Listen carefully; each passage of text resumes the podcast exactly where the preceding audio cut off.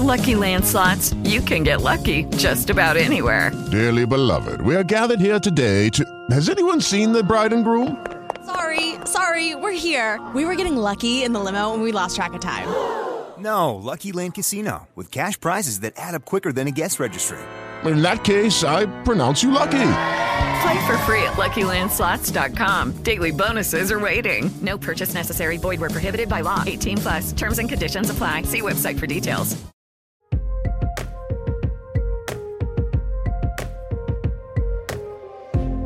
Sono Filippo Maria Battaglia e questo è Tra le righe, un podcast in cui parliamo di libri e di scrittura con autori, storici, critici ed editori.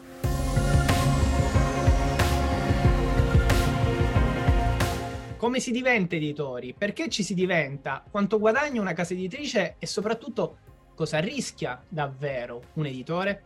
Sono domande che chi ama i libri si è posto più volte. Oggi proveremo a rispondere a queste domande raccontando la storia di un editore nato quasi un secolo e mezzo fa, Angelo Fortunato Formigini, e un editore ormai quasi del tutto dimenticato. E lo faremo con Gabriele Sabatini. Ben trovato. Grazie dell'invito. Di Angelo Fortunato Formigini, Gabriele Sabatini ha di recente curato un'antologia. Si intitola Lezioni di editoria ed è pubblicata dalla casa editrice Italo Svevo. Formigini fa l'editore per 30 anni esatti, dal 1908 al 1938. Non rimarrà alla storia tra i grandi nomi dell'editoria italiana come Salani, Treves e Mondadori, ma è stato uno di quegli editori che nel primo Novecento hanno inciso nel panorama culturale italiano. Cosa rende ancora oggi la sua storia così interessante, Gabriele Sabatini? La sua storia è interessante perché Formigine ha dei tratti, diciamo, di modernità nell'approccio del suo lavoro che sono lampanti e sono anche molto variegati. Formigini è stato ideatore di un periodico, l'Italia che scrive, che non è soltanto un periodico di informazioni sui libri, ma un periodico di dialogo fra l'editore e i lettori. Racconta appunto aneddoti, questioni dell'editoria che potevano interessare, fa vedere un po', diciamo così, di dietro le quinte, ecco, mostra un lato che ancora non era molto mostrato.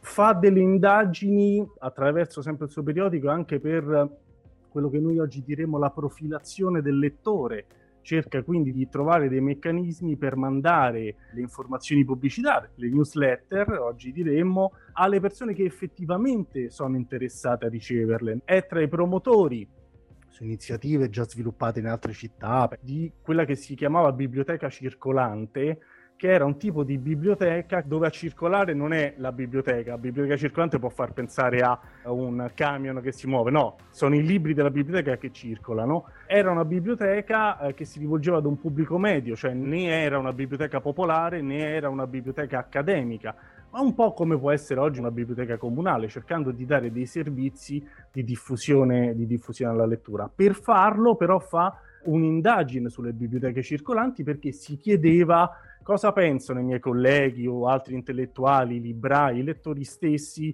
delle biblioteche. Danneggiano per caso, possono danneggiare il mercato del libro oppure no? Quindi ci sono dei tratti, diciamo, di modernità, oltre eh, alle iniziative legate alle sue collane editoriali, come i classici del ridere, no? Che cercano di coniugare un po' il ridere in senso il più vasto possibile, però appunto diciamo una collana che coniuga una profondità eh, di progetto con anche la possibilità di raggiungere, di raggiungere un pubblico vasto. Ecco, io ho il torto di non saper concepire libri isolati. Amo le collane, i battaglioni, le squadre di libri, scrive a un certo punto Formigini, aggiungendo che è un concetto che ha i suoi pregi, prima di riconoscere però che è anche una grande fesseria. Ma mi chiedo, è possibile fare editoria senza un disegno unitario? È possibile fare editoria senza un disegno unitario, nel senso che è, è, stata fatta. Nel suo caso, il concetto fondamentale appunto era quello di concepire i libri per battaglione, far parlare un intero progetto editoriale, non solo il singolo libro. Vale per i classici del ridere che ho appena accennato, perché proprio quel progetto andava a intercettare anche della letteratura che poteva essere definita scandalosa all'epoca e quindi che magari poteva metterlo sotto cattiva luce da parte della critica letteraria, eccetera. E allora lui diceva non guardate il singolo libro, guardate al complesso del, del progetto, oppure anche una collana come I Profili, l'altra sua collana tra le due, diciamo, le più note perché sono quelle che poi sono, eh, che sono state stampate eh, in, in, grande quantità e che sopravvivono oggi nei mercati dell'usato, si trovano. Ecco, quando nel 1909 Formigini lancia questa collana, i profili, spiega che il suo intento è soddisfare il più nobilmente possibile alla esigenza caratteristica del nostro tempo di voler molto apprendere col minimo sforzo. E questo ci ricorda che l'editoria è sempre stata mercato, anche prima dell'irruenza del cosiddetto marketing, no? È mercato. Tra l'altro la cosa che mi ha fatto sorridere la prima volta che ho letto questa frase è stata che è un'esigenza che tuttora, che noi crediamo che sia la nostra, noi pensiamo di vivere in un mondo in cui appunto vogliamo eh, con poco sforzo avere tutto, no? ecco, forse ogni tempo ha avuto anche i suoi difetti e se si va sempre a guardare e si guarda sempre con nostalgia i tempi, i tempi indietro. Sicuramente era mercato, tra l'altro Formigini incarna, diciamo, una, un paradosso.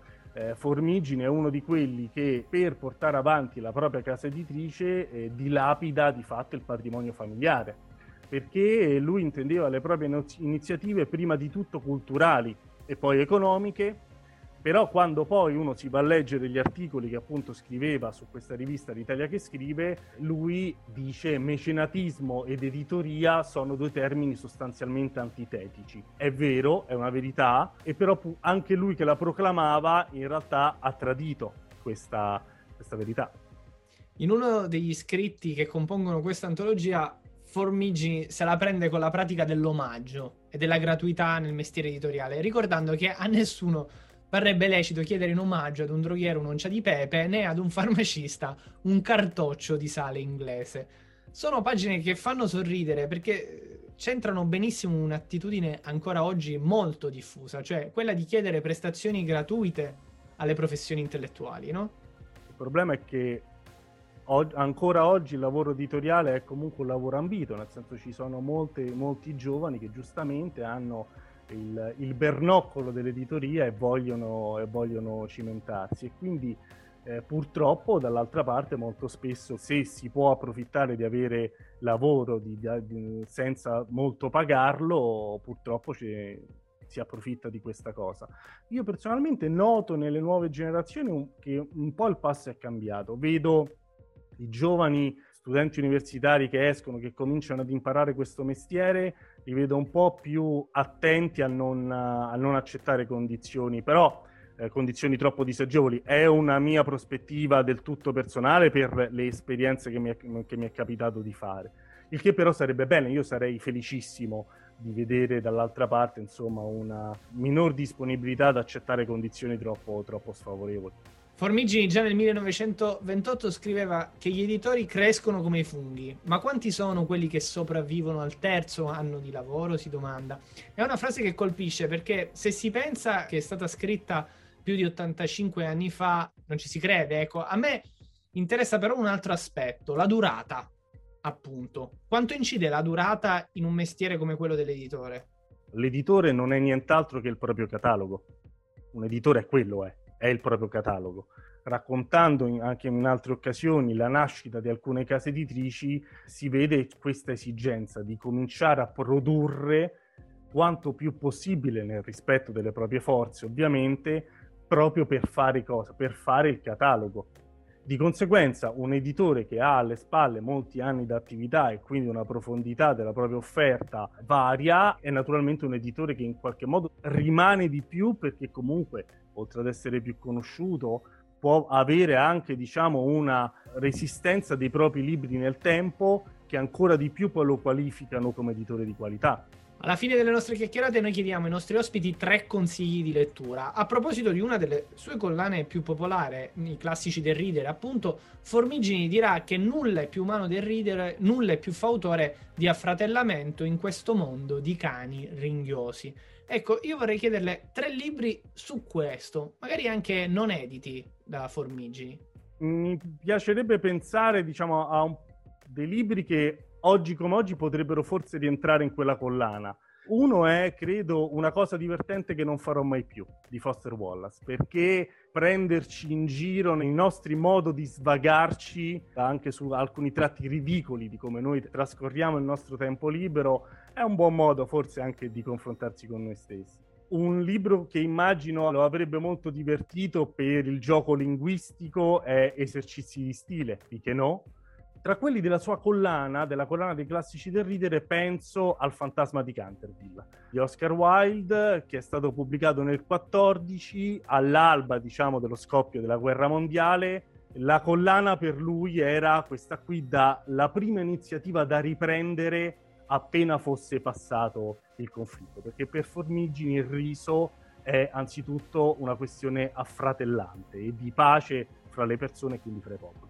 Angelo Fortunato Formigini si toglierà la vita nel 1938 non prima di essere stato obbligato a togliere il proprio oh, cognome dal marchio editoriale a causa delle leggi razziali. Rileggerne ora alcune pagine in questa antologia Lezioni di editoria pubblicata da Italo Svevo significa certamente cogliere la distanza da quel tempo, ma significa forse anche comprendere quanto quella distanza, in fatto di editoria perlomeno, non sia poi così remota. Grazie Gabriele Sabatini di essere stato nostro ospite. Grazie mille. Io sono Filippo Maria Battaglia e questo è Tra le righe. Al prossimo appuntamento. Intanto, buona lettura.